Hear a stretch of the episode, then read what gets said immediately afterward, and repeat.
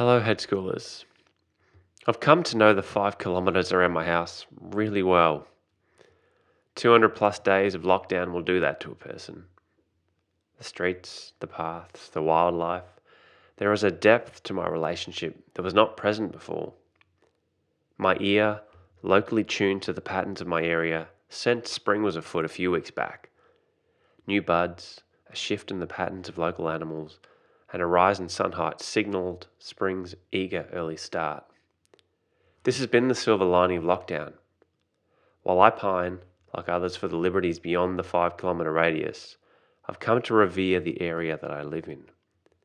The boundless amount of beauty available if I just adjust my aperture to take it in. Beauty.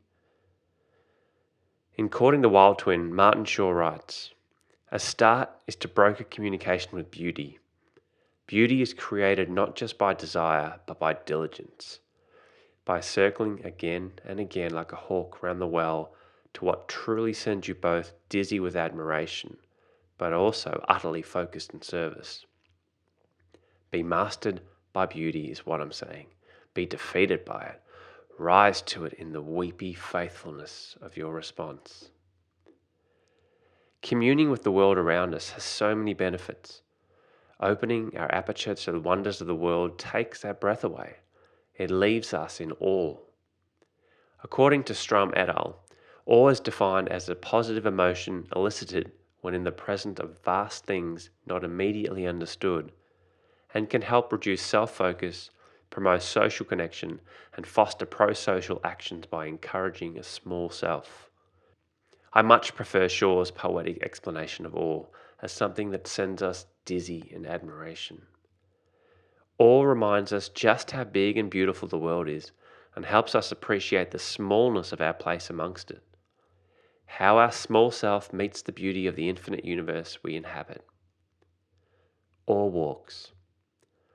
While the world is awash with heavy energy, awe is always present, always available.